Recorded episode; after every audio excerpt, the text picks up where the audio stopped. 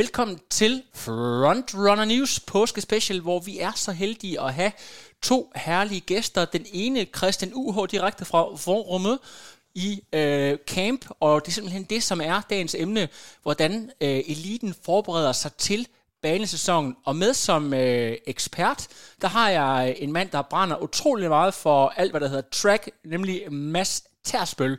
Hvordan har I det, drenge? Ja, men vi har det øh, super her i Frankrig. Vi har været afsted i en uge tid nu, øh, og værkuderne har været med os. Så der er super lækkert vejr og gode forhold. Så, så ikke et øjetørt herfra. Ah, det er fantastisk. Og øh, Mads, du har jo både haft fødselsdag, og øh, du har været ude og løbe dine første strides på, på tracken, så det har jo været en formidabel uge for dig. Ej, det har været fuldstændig fantastisk. Jeg har ikke kunnet løbe på en fødselsdag siden 2017. Så det er, det kan jeg slet ikke beskrive. Det er jo ligesom at vinde en milliard i lotto, tror jeg. Ja, den største det, gave. Den største gave, ja. Det er så jeg, jo, jeg har det fantastisk, og nu er det bare tålmodighed, tålmodighed, tålmodighed. Alle, apropos drengene nede i Frankrig, så, så måler jeg dem over om et par år igen. Så ja. Det bliver godt. Er, er, det, jeg skal, er, det, det glæder vi os til. Er der håb for, at du kan komme ud og lave noget, der minder om konkurrence, eller det er det er først aktuelt i, i, i 2022? Nej, altså planen i år, sådan lidt kedeligt, det er at blive klar til at træne næste år. Når det så er sagt, så kender jeg også mig selv nok til at vide, at jeg skal ikke løbe vildt meget, før jeg allerede løber sådan nogenlunde. Så jeg håber da absolut det. Det, det er planen her allerede. Fra, ja, nu må vi se, om jeg kan slutte maj eller juni at løbe konkurrencer. Det bliver jo ikke på vildt højt niveau, hvis jeg kan ligge og komme ned og løbe 14, 20-30 stykker på en femmer på næsten ingen træning, så er det jo, så er det jo hvad kan man sige, et udgangspunkt, om ikke andet. Christian Ulbjerg, vi har jo ikke hørt så meget fra dig efter EM, og øh, der var jo sådan lidt øh, et tumultarisk efterspil med corona og så videre. Vil du ikke lige ganske kort lige fortælle om, om dit EM og det efterspil, og, og om du er 100% fit for fight? Jo, altså, ja, EM, det var jo desværre ikke en sindssygt god oplevelse for mig. Øh, ja, dårligt løb, dårligt eksisteret, Ikke rigtig nogen undskyldning der og så bagefter så testede vi desværre øh, positiv efter hjemkomst. Så det var, det var sgu en, en hård marts måned, for at være helt ærlig. Men, øh, men vi får det bedste ud af det, og jeg synes egentlig, at jeg virker til, at jeg er okay godt kørende. Øh, det har været lidt svært at vurdere. Om, altså, jeg havde ingen, øh, ingen symptomer, men, øh, men jeg synes godt nok, det var hårdt at komme i gang med at løbe igen. Men øh, om det var dårlig form, eller det var corona, det, det ved jeg ikke helt, men det er højst sandsynligt nok bare et dårlig form. Det, det bliver man ret hurtigt, hvis man laver en uge i isolation og ikke laver noget som helst andet end ikke på en sofa. Så, så 7 9 13 har jeg sluppet rimelig heldigt fra det, og, øh, og det har de andre også, øh, de tre andre, som også blev smittet. Øhm, så, så vi har ja, sluppet heldigt fra det, selvom det selvfølgelig var et kedeligt efterspil. Øhm, men, øh, men sådan er det. Ja, lige præcis. Det er øh, lidt en, øh, hvis man skal ud og være aktiv i Europa, så er det lidt det, man gabler med. I hvert fald godt at høre, at du er optimistisk og øh, oppe i omdrejninger. Jeg har lige et, et, et, et spørgsmål i forhold til det her med at tage på camp. Så kan jeg jo se, at øh, der er nogen, der vælger at tage til Portugal. Der er tidligere nogen, der har været i Kenya. Der er nogen, der tager øh, til vestkysten i deres øh, øh sommerhus osv. Hvorfor den gruppe, som du træner med, øh, Christian, hvorfor har I lige præcis valgt at tage til Font Romeu øh, i Frankrig? Selvfølgelig er det noget med, med højden at gøre, men, men der er jo også, man kan også være tage til Saint Moritz og andre steder. Er der en bestemt grund til, at I ja. har valgt lige præcis det her sted? Ja, altså i en ideel verden, så var vi i Flagstaff i Arizona. Øhm, ja. Men det er ikke rigtig muligt, som, som verden er i dag, og så, så synes jeg, at for på nuværende tidspunkt, var det næstbedste øh, option. Samoritz, det er også vildt lækkert, øh, men man kan også være uheldig med vejret, og det har været en lille smule nemmere at komme til Formimo end, end Schweiz lige pt. Øhm, og Portugal, ja, det er ikke højden, så det svarer du også lidt selv på. Ja. Og, øh, og øh, vi har et sommerhus, det har vi været nok i. Øh, ja. Det har det jo efterhånden. Der har været fem aflyste træningslejre, så det er dejligt, inden jeg kommer afsted. Så jeg vil sige, Formimo, det var, det var højden, og så var det relativt nemt at komme til. Øhm, det tror jeg var de sådan, to vigtigste parametre. Plus, og der ikke var skøjet vejr. Ja. Har, vi har heldigvis været, været heldige indtil videre, men selvom det ser ud til at vende lidt, men, men 7 13, så, så har vi kunnet løbe i t-shirt og shorts hver eneste dag indtil videre.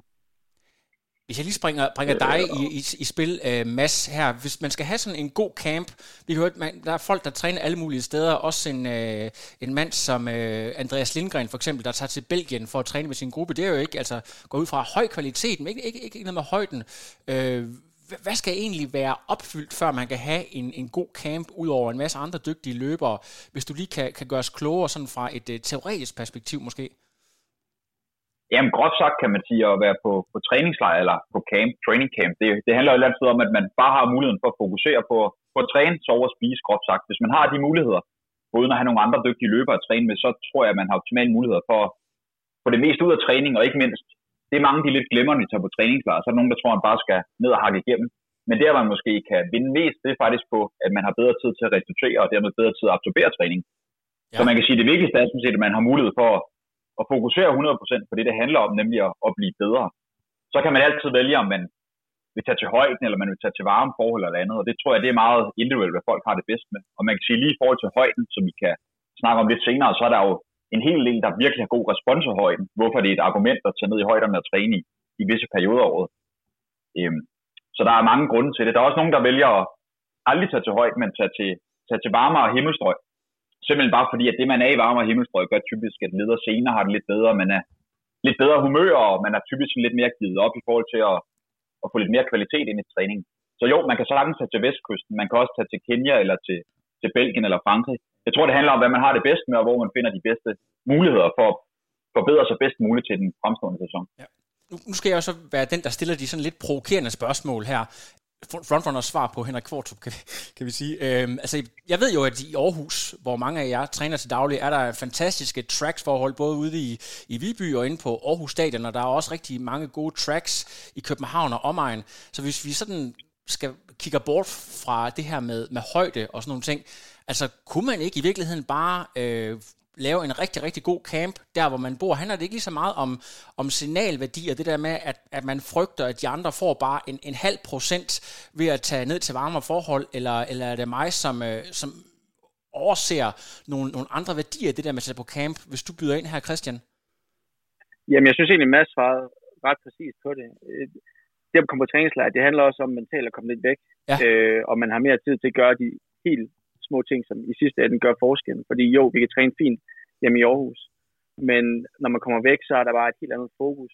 Øhm, og der er ingen, ingen hvad kan man sige, distraktioner for at kunne øh, fokusere på det og løbe hurtigt og restituere.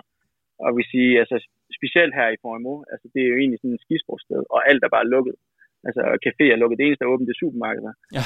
Og, øh, og vi havde ingen wifi i de første fire dage, så det gjorde også bare, du ved, man, man lavede ikke andet end at øh, sove, træne, spise, og that's it. Øhm, og det kan man bare ikke på helt samme måde derhjemme, synes jeg. Så, så for mig så er det lige så meget det der mentale i at komme væk, og, og virkelig fokusere på at være helt klar til, når sæsonen engang starter, når vi, når vi kommer hjem.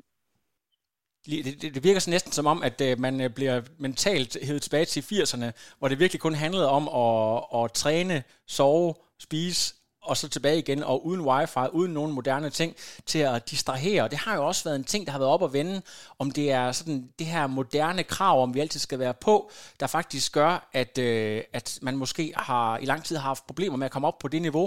Øh, Mads, kan der være noget omkring det?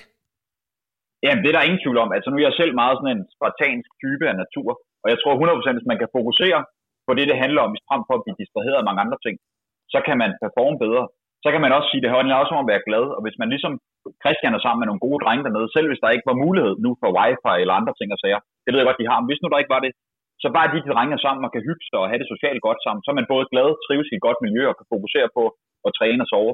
Fordi det, der ofte sker, hvis man tager til, til Sydeuropa eller andet, har jeg i hvert fald oplevet fra andre, det er, at der er for meget fokus på at gå og lege turist, og man skal lige se, hvad der sker på Facebook og Instagram osv. Og det er da også fint, men i sidste ende skal man bare huske på, at alt man gør, det tager energi væk fra det, det måske handler om. Så det handler om at finde sin egen balance. Og kan man leve den der munketilværelse og trives med det, så tror jeg 100% på, at det er vejen fra. Okay. Christian, kan du ikke lige prøve, jeg skal lige høre, øh, er det korrekt forstået, I er der i to uger, eller måske endda længere? Nej, fire uger. I er der simpelthen i fire uger, okay. Prøv, prøv lige at, at fortælle, hvordan de her fire uger er bygget op, fordi den klassiske fejl, i hvert fald fra triathlon-sporten, når man tager afsted 14 dage på La Santa eller til Mallorca, det er jo, at man træner sig fuldstændig i hegnet den første uge, og så kommer man hjem og kan næsten ikke kravle og blive syg. Så, så de her fire uger, kan du ikke lige gøre os lidt klogere på, hvordan de træningsmæssigt er bygget op? Jo, jo fordi det, ligesom du nævner, det har jeg også selv været på sådan en uges påsketræningslejr, hvor man bare hjerner sig selv fuldstændig ned, og blev småskadet, når man kom hjem. Øh, her det giver os lidt selv i højden. Vi har også brugt den første uges tid lidt på at vente til højden. Øh, jeg synes, det har gået fint for mig. Jeg har jo boet fire år i USA i højden, så jeg synes også, at det kom relativt nemt til mig. Men, men ellers har fokus egentlig været at få grundtræning tilbage. Øh, rimelig lavpraktisk. Bakkesprint, øh, længere tempotur og egentlig på mængden op igen. Øh, så jeg synes ikke, træning har ikke været sådan super, super hård. Øh, programmet om, vil ikke være anderledes, som jeg var hjemme. Altså jeg kan sige, Michael for eksempel, som er i Aarhus lige nu, han, han træner det samme, som jeg træner, om jeg så er her. Øh, meget, meget små modifikationer. Så det, det er mere det der at komme væk og, og, og virkelig fokusere, det, det, det der er sådan, det afgørende. Selvfølgelig er træning også værdi, det er slet ikke det, men, men det er bare for at sige, at vi ikke kommer ned bare for at hjerne os helt i hegnet og lave et helt andet program, end det vi gør, om vi så var hjemme i Danmark. Der, der kommer jo også en, en fyr som Joel, øh, der har en anden træner. Er I, er I ret dygtige til at, at koordinere jeres træning, selvom at de har øh, forskellige ja. ting i, i skal? Kan du lige komme med et eksempel på det? Ja, men altså, det er faktisk stort set et program, vi øh, alle sammen kører, ja. for at være helt ærlig. Øh, så der er, sådan, de, jeg vil sige, der er to programmer. Øh, der er et 8-15 program, og så er der et 5.000 program. Og det giver lidt til selv, at, at, øh, at dem, der løber 5.000, de løber det lidt længere, ja. og, øh, og mig, som løber 8-15, de løber det lidt kortere. Men, men lige på nuværende tidspunkt, så minder de faktisk ret meget om hinanden. Altså, for eksempel i mandag, så havde øh, Dyber og Mikkel en 25 km temperatur. Ja. Der løb jeg med på, på 15 af dem. Så det er ikke sådan, at vi laver fire forskellige programmer. Og det vil også være underligt at tage afsted øh, væk fra Danmark med fem drenge og lave fem forskellige programmer. Så, så en del af det er også, at vi, vi træner sammen. Og som masser også rigtig sagde, at, at vi også har det socialt godt sammen, fordi så bliver det også nogle lange fire uger. Øh, vi bor ikke, øh, hvad man sige, særlig luksuriøst, så det er en, en lille lejlighed på beskyde på, på 55-60 kvadratmeter. Så fem drenge i, i fire uger med et lille køkken, så bliver det også intimt på en eller anden måde. Så det er også vigtigt, at vi har det godt, når vi, når vi ikke uh, træner. Fordi så meget kan vi heller ikke træne. Altså, der går ret meget tid i løbet af dagen, hvor man ikke laver det helt store er I meget dygtige til, øh, jeg ved godt, I er jo sådan elite løbere og øh, ikke lave det her, sådan, hvor man tæller kilometer. Det, det, det kender jeg i hvert fald fra mig selv, når vi har været på camp. Det der med, øh, hey, hvem kan, hvem kan cykle flest kilometer i løbet af ugen? Og så øh, er man fuldstændig ligeglad med, at øh, det faktisk er kontraproduktivt, det man laver. Er I, er I dygtige til det der med, okay, vi har simpelthen øje på det, der er målet. Vi skal ikke ud og måle genitialer. Det synes jeg. Altså, nu, nu spørger du måske også den forkerte. Jeg er ja. ret ligeglad med kilometer. Ja. Øh, det er mere kvaliteten, at man får udsat det, der står i programmet, der tæller. Men ellers så synes jeg ikke, at der er en gejl om, at man skal løbe flest mulige kilometer. Ja. Ikke, øh, nej, det synes jeg ikke. Jeg skal lige have bragt Mads til i, i spil igen her. Vi hører det der med at træne i højden, og jeg ved, det er noget, altså sådan, den teorien og sådan nogle ting, er noget, du har interesseret dig rigtig meget for. Kan du ikke bare sådan helt kort forklare lytterne her, hvorfor at øh, det er hårdt den første uge øh, og, og træne i, i højden. Hvad er det, der sker inde i kroppen, øh, når, når man tager op i højden? Jo, selvfølgelig. Og sådan helt kort kan man sige, at når man tager op i højderne, specielt når man nærmer sig noget, der ligner omkring 2.000 meter derovre, så falder ildtrykket en del. Det vil sige, at der er groft sagt mindre ild til, til rådighed. Og det er jo ligesom et ny stimulus. Det er et stress til kroppen. Det vil sige, at hvis, man har, hvis ildtrykket er lavere, så skal kroppen og hjertet også arbejde hårdere for at levere den, den samme mængde ild til musklerne, som vi skal bruge for at klare et vist stykke arbejde. Så man kan sige, at over tid, når, specielt når man nærmer sig de tre uger, kommer op på fire uger endnu længere, så sker der generelt set det, at man får en, en højere hæmatokritværdi, altså man får flere røde blodlemmer. Og de røde blodlemmer, det er dem, der er med til at binde og transportere ilten. Og kan man transportere mere ild rundt i kroppen, levere til musklerne, så kan man også levere et større stykke arbejde.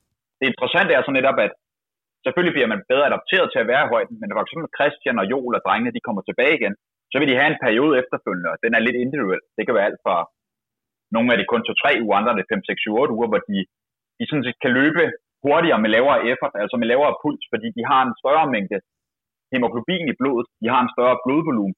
Og så er der også en del, der tyder på, at der sker nogle lokale forhold i musklerne, hvor kroppen bliver bedre til blandt andet at buffe forskellige affaldsstoffer osv. Så i sidste ende for, hvad skal man sige, for minimum derude, så, så giver det et par procenter på bundlinjen. Altså man kan simpelthen løbe en smule stærkere med lavere effort, hvis man kan sige sådan. Interessant. Christian, du har lige gjort os bekendt med, at du jo har boet i, i højden i USA i, øh, og, og er øh, fuldstændig med på, hvad det er, der sker. Men kan du ikke lige prøve øh, at, at fortælle et konkret eksempel på den her første uge, hvor du bliver ramt af at ikke kunne træne det samme, eller ikke kunne gøre, nå, nå de samme øh, værdier, øh, som du normalt ville kunne hjemme i Danmark for eksempel? Jo, men jeg, jeg vil sige, at altså Morten har jo lagt programmet efter, at Nå, okay, ja. heller ikke er særlig hård. Så, så det er ikke fordi, vi bare kører et program videre. Det er selvfølgelig timet med, at vi er afsted. Men altså, sige, helt konkret, så, så, øh, så er pulsen bare højere ved, på, en, på en helt almindelig rutetur. Øh, og det er, sådan, det er nok det mest tydelige. Altså, det er bare hårdere at løbe samme tempo, som du gør derhjemme. Ja, øh, jeg tænker... Og jeg vil sige, lige præcis her, så, det, så er det, det er sindssygt bakket her. Øh, selve byen for at enten så løber du op, eller så løber du ned. Så din puls, den fyrer op øh, relativt hurtigt, hvad den ikke gør på samme måde øh, hjemme i, hjemme i Danmark. Øh, men, men øh, jeg synes allerede nu, vi kan se, at, øh, at den begynder lidt at stagnere, og, øh, og hvilepulsen begynder også at, at blive lavere, end, end den var de første par dage. Så, så alt andet lige, så, så, så føler jeg, at det, det fungerer det her med højden, det påvirker os jo meget individuelt. Er der nogen, der har lidt særligt hårdt under det, eller har I alle sammen været ret dygtige til at adaptere? Jeg ved ikke, at programmet er jo lavet efter det, men det kan jo godt være, at der er nogen, der sådan har haft sværere eller lettere ved det end de andre. Jeg synes egentlig, at alle fem virker til at komme relativt hurtigt øh, i gang. Øh, det, er jo, det er jo svært at sige, fordi det er jo ikke, fordi vi sidder og decideret sammenligner øh, øh, alle sammen, alle fem, jeg tror alle, alle individuelle gør det, men, men jeg synes egentlig, at alle fem har, har været relativt godt responderet. Men altså, det er jo mega forskelligt, og, og et eksempel er jo også, at for eksempel Michael tidligere har været på træningslejr i, i Kenya, og det fungerede bare ikke for ham. Så han er nok en af typerne, hvor højden er, jeg vil ikke sige, det er selvfølgelig ikke ligegyldigt, men betyder nok ikke så meget, som det gør for, for nogle andre. Øh, men det er jo bare vanvittigt kompliceret. Altså, vi skulle også problemet, og der er en grund til, at jeg har været lidt skeptisk omkring den her, det er jo også, at vi ikke har været nok i højden. Ja. Vi har været alt for lang tid i Danmark øh, i efteråret, hvis man virkelig skulle have en die-hard højdeeffekt ud af det. Øh, så at kalde det en decideret målrettet højdetræning, det vil jeg nok sige, at det har overset den lidt, fordi øh, det har vi simpelthen ikke været nok i højden i de sidste øh, ja, halv, halvårs tid, og det er jo også derfor, vi ser for eksempel Thijs har været i Kenya øh, i januar, jeg ved, han skal afsted i højden her igen derfor holde den ved lige. Øh, og jeg skal ikke til, tilbage til højden før øh, starten af juli, og der er et stykke tid til. Øh, så, så for mig så er det faktisk øh, mere det der med at få et lille højdeboost, men i samme grad at, at være væk og, øh, og kunne fokusere på de helt små ting. Især efter en, en lidt hård oplevelse med, med EM og efterfølgende corona. Ja, Øh, sidste gang, jeg lavede en udsendelse med uh, Mads Tersbøl, der var vi jo faktisk også inde ganske kort at vende det her med ildtelt, som øh, er noget, man for eksempel bruger på triathlonlandsholdet. Uh, er det noget, som I har overvejet i Aarhus Gutter, det der med, hey, vi, vi finder skulle lige et uh, ildtelt og, og dele som regningen. Er det, er det overhovedet andet i overvejelserne, eller er det for, for risky i, i, i forhold til det der med at rejse ud i højden? Sige ja og nej. Altså, det er noget, vi har overvejet, men det har aldrig rigtig været konkret. Altså, Morten, han var nok en af de første danskere, det er jo det. mig bekendt, som havde et ildtelt. Øh, men, øh, men hans kone synes ikke, det var super fedt, nej. med det larmede helvede til. Så Michael har det faktisk lige nu. Øh, men han, øh, man skal jo bruge næsten 14 timer om dagen derinde. Ja. Øh, og det, det er bare overdrevet meget, mindre man rent faktisk kan leve som professionel. Hvis du har et, et almindeligt job eller noget, så, så er det svært at få 14 timer i det telt om dagen, selvom man sover 10 derinde det er sådan lidt, om det reelt set giver en kæmpe effekt, medmindre man er virkelig minutiøs øh, perfektionistisk med det. Det tror jeg, vi har valgt at sige. Det er vi ikke nok. Det er. Har du ikke lige en, en tilføjelse her, Mads? Jeg vil gerne lige have dig bragt i spil her. Jo, jeg må lige, og i forhold til lige at komplementere øh, Christians fine svar, så har jo Christian rigtig fin pointe i det der med, at der er mange, der tror, at de tager måske på højdetræning en gang om året, de er stadig tre, fire, måske fem uger, og tror, at det er det, der giver det helt vildt. Men som Christian er meget inde på, så er det jo den akkumulerede effekt over tid. Det handler om at tilbringe en ret stor del af året i højderne, hvis man virkelig skal have en perfekt, en, undskyld, en effekt, der giver noget. Og det er jo blandt andet, vi har set med Sondre Mohn, som typisk tilbringer i hvert fald 180-200 dage om året i højderne i forskellige steder, om det er i Kenya, eller det er Italien, eller St. Moritz. Fordi der, det er en akkumuleret effekt. Lidt ligesom træning. Selvom man laver det samme de næste tre måneder, så bare den akkumulerede effekt kan være med til at give performance boost. Og så øhm, en lille anekdote i forhold til det er også, at en af de mest prominente 1500 løber, Mejler i hvert fald, fra mit synspunkt igennem tiderne, som stadig løber vanvittigt godt, øhm, New Zealandske Nick Willis. Det er faktisk kun få år siden, han begyndte at tage på højdetræningslejre. Og han har selv udtalt flere gange, at han føler ikke, at højden i sig selv giver ham særlig meget. Men der, hvor han føler den store benefit, det er, at i og med, som Christian også fortalte, at det er lidt hårdere at løbe den samme hastighed op i højderne, eller rent sagt, eller rent sagt, det kan være meget hårdere nogle gange, så kan han løbe kvaliteten en smule langsommere, og det gør, at stødene op igennem, altså belastning på led, senere og brudskør, noget en smule mindre. Så længe man bare husker at, at sørge for at holde det helt hurtigt, det eksplosive lige. Fordi det man også ser, hvis man er stadig i højderne, skal vi sige 3, 4, 5 måneder, og man ikke får lavet de helt korte, hurtige sprints, eller bakkesprints, eller gode strides, sådan relativt ofte, så mister man meget den der neuromuskulære stimulus, altså evnen til at aktivere muskelfiberne hurtigt. Så man skal virkelig vide, hvad man laver, ligesom Christian også fortæller, at det skal times rigtigt. Man skal ikke bare tage afsted, hvis man aldrig har gjort det før op mod stort stævn, fordi det er sådan lidt, det kan gå rigtig godt, det kan også blive noget værre skidt. Øhm, det er nok sådan de, de vigtigste parametre at have med i hvert fald, vil jeg sige. Jeg spørger bare lige af ren uvidenhed her, Christian.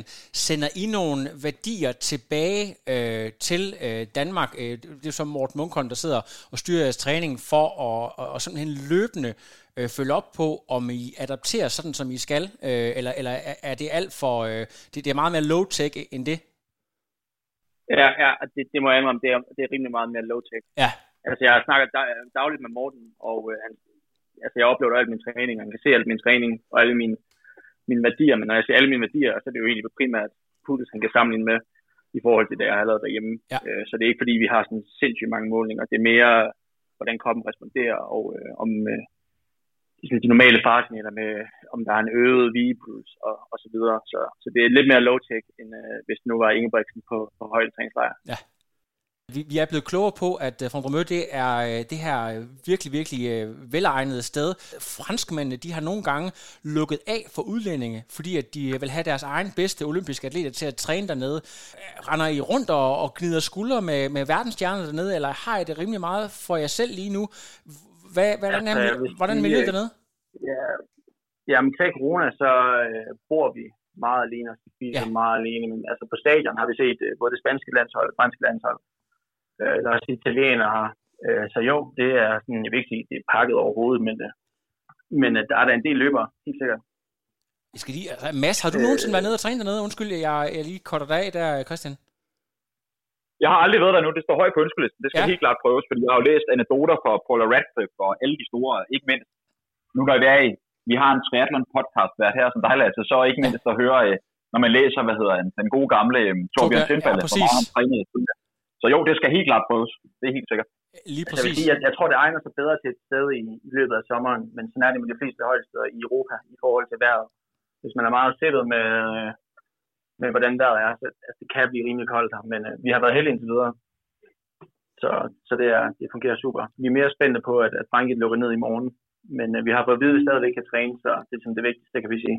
Ah, okay. Der kommer altså en politisk beslutning om at, at, at, at et, et, et hårdt lockdown. Ja, men, men, men der er ikke et øje i den by her, så det, det gør ikke rigtig nogen forskel for os, for det eneste, der er åbent i forvejen, det er supermarkedet. Så, okay. så 7 9, 13 har vi, er vi heldige den her gang. Lige præcis. Jeg tænker på, om uh, du, Mads, kan hjælpe mig. Er der nogle ting, sådan, uh, af de sådan, træningstekniske ting, som, uh, som du vil spørge ind til, nu, du, nu vil lige er så heldige at have Christian igennem her direkte? Ja, selvfølgelig. Nu har jeg været fint ind på lidt af det. Men jo, sådan, uh, man kan sige, jeg kender en del af svaret. Nu kender jeg Christian og Mikkel og alle de drenge rigtig godt. Men sådan for andre, hvordan Christian, hvordan øh, monitorerer I sådan i forhold til at løbe i det rette tempo, sådan at I ikke løber enten for hårdt eller for lidt dernede, specielt på, på kvalitetspladser, ikke mindst de rolige ture. Har I noget, er det puls, eller er det andre, er det følelse, eller hvad gør I der? Ja, ja jeg, vi, vi bruger puls. Ja. Øhm, men uh, der, der er lidt flere ting i det. Det er rolige ture, så er det puls. Men normalt så går, har vi jo egentlig lavet ret meget tærskel, men jeg vil sige, vi går en lille smule væk fra det, fordi jeg, Morten føler ikke, at vi har monitoreret det præcis nok, og vi har ikke rigtig fået den ønskede effekt. Det var ligesom ret tydeligt efter en, en skuffende indendørssæson for, for os alle tre, så vi har prøvet at gøre lidt, lidt noget andet, og vi skal blandt andet lave nogle test med, med Heckman og med den der stride i forhold til power og så videre. Øh, men det var sådan lidt, lidt noget andet, men, men hernede så er det primært puls. Øh, og tempo, det, det, det, er lidt det samme, men vi går prøver at gå lidt mere efter et sådan, specifikt tempo. Øh, men det kan så være lidt svært at, at præcis sige, hvad det er, fordi det er jo bare hårdt løb tempo her, det er derhjemme. Men, men på, på, på rolige ture, så er det, så er det puls. Ja, og, og hvad med sådan noget som, øhm, nu var du selv inde på det, Christian, du har jo en stor erfaring med at være i højden, jeg med, du også var i USA i fire år, men hvordan, øhm, hvordan timer, nu er det jo individuelt, hvordan folk responderer, men hvordan, nu ved jeg, det er specielle tider med corona og så videre, men hvordan timer i gruppen sådan højdetræning i forhold til optimal performance? Altså har I et, et vindue ja. efter, hvor I ved, at det er bedst? Altså ideelt set, så var vi nok taget afsted et par uger senere, men, øh, men i de her coronatider skal vi også være fleksible, øh, fordi vi kommer nok ikke til at konkurrere før midten af maj, og vi kommer hjem i slutningen af april, så det går lige lidt over 14 dage. Øh, jeg ville godt gerne have været afsted til sådan start midten af maj, men, øh, men det er også de mulige kunst. Øh, så jeg tror mere, vi går ud fra at, at ligesom få en, en eller anden form for en højdeeffekt. Altså jeg, jeg vil også argumentere for, at man får også en højdeeffekt mere end bare to år efter. Så det har ligesom været vores tanke. Altså alt det træning, vi gør nu, det er for at peak hele juni, specielt i starten, øh, frem mod øh, slutningen af juni, hvor der, hvor der er DM, fordi OL-kvalden ligesom øh, lukker ned i slutningen af juni. Så det, det er sådan det, det træningsmæssige i, i forhold til, hvornår vi er afsted. Og det er også derfor, at vi skal afsted igen i starten af juli, øh, hvor vinduet til OL er lukket. Om det, så bliver, om det så bliver Tokyo, eller det bare bliver en europæisk sæson efter, det må tiden så vise, men, men det er ligesom en tankegang bag det. Sådan i elitegruppen, og jeg stod Christian, hvordan øh, en ting er, at man kan kvantificere sin træning i kilometer, men fokuserer I på volumen mere i form af tid, altså sådan, at de har de samme, hvad skal man sige, aerobe minutter dernede, eller justerer I på, I løber simpelthen de samme kilometer, så I bare gang lidt længere tid? Morten han kører med, at vi har sådan et overordnet sådan, kilometerantal på, på, på ugen, vi skal ramme. Men øh, det er ikke sådan slavisk. Altså for den her uge, så skal jeg ramme 120. Men altså om det er 115 eller 125, det er lidt ligegyldigt. Øhm, men jeg vil sige, for mig så handler det mere om kvaliteten ind på, øh, på, på kvalitetsdagene. Øh, de rolige ture, det varierer lidt, og det kommer også an på, hvordan jeg har det på den givende dag. Altså, vi har rolige ture i morges, øh, men jeg kan sige, det, det kan variere, om det er sådan, om vi løber 8 km eller 12 km. Det er sådan lidt, hvordan kroppen har det. Det er ikke sådan noget fast. Nu skal vi igennem 10 km om morgenen. Det, det er lidt mere løst. Så prøver man at få pusset til at gå op, så man rammer cirka det ulige antal, man har. Fordi jeg fokuserer mere på, på kvaliteten, og vil sige, jeg fokuserer især mere på, på det lidt hurtigere. Det er det, jeg har manglet indendørs. Øh, så vi lægger lidt mere fokus også på, på sådan lidt mere 800 meter specifikt. Øh, og en masse bakkespurter. Ja. det, er sådan, det er der, jeg lægger størst fokus. Ja. Øh, hvordan vi måler, måler ugen i, om det så er minutter eller kilometer, det er lidt ligegyldigt for mig. Fantastisk, ja. fantastisk. Rent teknisk, for vi var lige inde på det ganske kort, det der med at time konkurrencerne i forhold til højden og effekten. Jeg ved, at der har både været forsket lidt i, om det er bedst at flyve direkte fra højden og ned og konkurrere direkte, eller at vente et par uger. Mads, kan du ikke lige prøve at gøre os lidt klogere på, hvad sådan den seneste forskning siger? Øh, eller er det også så individuelt, at man faktisk ikke kan drage nogen sådan direkte, klare konklusioner omkring det her? Ja, jeg må sige, hvad jeg har læst, men en ting er, hvad man læser i teori, noget andet er, hvad folk gør i praksis, og der er det virkelig forskelligt. Jeg ved, at jeg kender folk, som gerne inden for de første 48 timer efter nedkomst på højden skal konkurrere. Og så har de en periode derefter på op til 14 dage, hvor de ikke præsterer særlig godt. Så kender jeg også nogen, som var de første efter 2,5-3 uger, de virkelig føler, at de er på, på højeste niveau. Det man så også altid kan diskutere, det er, at er det højdens skyld, eller er det fordi man har trænet måske ekstra hårdt eller ekstra let, at der er sådan en responstid. Så det, det kedelige svar bliver, at det er meget forskelligt. Hvis vi nu tager de drenge, der er afsted her nu, og vi siger, at de ellers kan løbe fuldstændig det samme, når de kommer hjem, så er det muligt måske, nu siger jeg bare en hypotetisk, at Christian performer bedst, skal vi sige, to uger efter, hvorimod Mikkel og Jo måske performer bedst de første to døgn. Så, så det bliver simpelthen det kedelige svar, der må man lære sig selv. Det er meget sådan trial and error over tid. Altså, hvordan man responderer bedst. Og det bliver, de første par år, man er i gang, så bliver det sådan lidt, nogle gange rammer man den, andre gange rammer man den ikke. Og det svære bliver så også, at kroppen, den, lidt ligesom med træning, den ændrer sig jo fra år til år. Så jo mere man er i højderne, så kan det der vindue, hvor man performer bedst, også ændre sig. Så, så det handler lidt om at finde sin egen personlige opskrift, tror jeg. Og så, og så skal man ikke mindst huske på, at jo mere man er i højden, jo nemmere bliver det også at, at præstere på højt niveau, når man kommer hjem igen. Så der er ikke lige så store fluktuationer i, i blodværdierne og ens performance.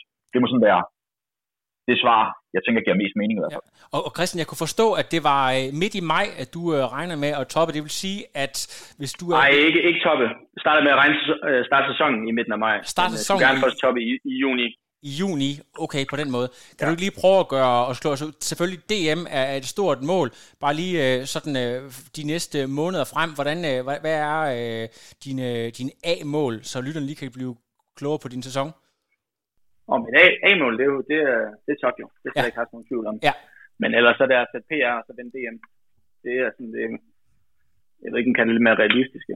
Men øh, jo, det er sådan det, jeg fokuserer mest på. Det er også at, at løbe, løbe mere åbnet. Altså det, den her proces med at blive 500 meter løber, det, det er en lang, lang proces.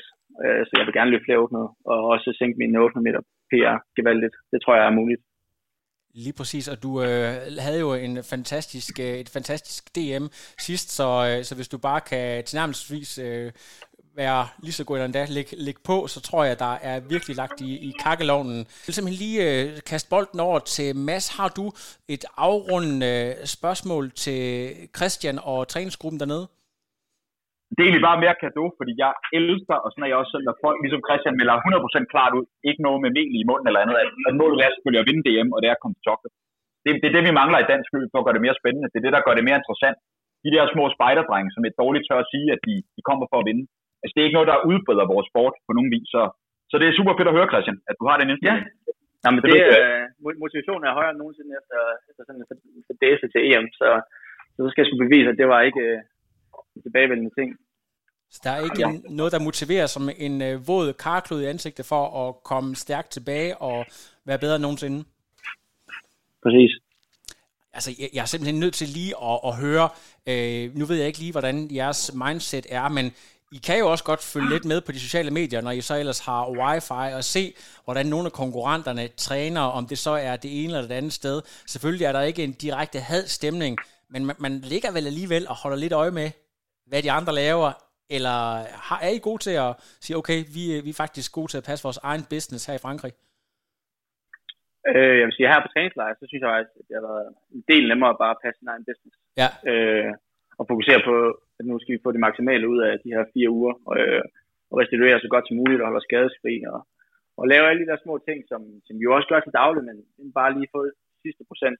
Øh, så, så herhjemme, så synes, eller hvad hedder det, i Frankrig, der synes jeg, det er, har været nemmere at bare fokusere på at være her.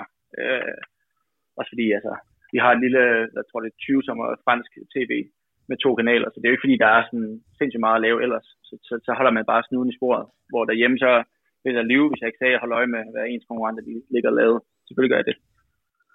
Og selve det her fænomen, som nogen kender, hvis de har været med kæresten 14 dage i sommerhus, at man får ø-kuller, eller hvad hedder sådan noget, camp-kuller, er der nogle, nogle ting, man sådan skal undgå? Fordi selvom man, man er skide gode venner, så kan man godt øh, du ved, være, være blevet træt af at skulle gå på det samme toilet som de andre, eller spise den samme mad, eller gå og, og høre ja. på det samme. Altså for, det her, for at undgå, at man simpelthen bliver skør, eller decideret uvenner.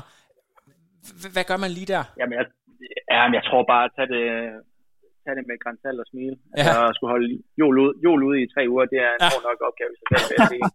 og skulle dele, og skulle dele dobbeltseng med dyber i fire uger, det er også en hård opgave. Men, øh, men øh, må ikke det går. Øh, det er trods alt bedre end at ligge derhjemme i Aarhus. Ja, og det, er, altså, det er så øh, fantastisk at høre. Og så skal jeg lige høre, hvem har I så øh, udråbt en af til øh, SoMe Manager, for, øh, så vi også kan følge lidt med. Det er jo også en del af sporten, at man, øh, man lige skal gøre lidt opmærksom på sig selv. Øh, er, er, ja, men altså SoMe Manager, jeg tror, der er to, der gerne vil kæmpe rigtig hårdt om den. Og det er selvfølgelig Dybde eller Jon. Ja. Og hvem der tager den, det må de selv finde ud af. Men ja. øh, det er i hvert fald dem, der går mest op i det, kan man sige det på den måde. Ja, jeg kan godt se, at der var nogle uh, lidt alternative vinkler fra, fra tracken øh, med at tage fra prøveperspektiv øh, sidst. Så, så det, det er sjovt at se øh, ja. og følge lidt med i. Selvfølgelig. Det, der skulle også gerne være lidt sjovt at kigge på, så det ikke bare bliver løb, løb, løb. Ja. Det kan godt blive lidt monotont og kedeligt længe. I, I må have, uh, her fra Frontrunner ønsker vi, at I får en uh, rigtig god camp, og I kommer tilbage og laver vanvittigt gode resultater. Uh, tusind tak, Christian, for lige at gøre os klogere. Jeg håber, at telefonen den, uh, ikke er brændt helt sammen endnu. Nej, nej, den lever. Den, den lever, og tak til tærspøl for at øh, stille kloge spørgsmål og være dagens ekspert. Frontrunner er forhåbentlig snart tilbage med endnu mere news.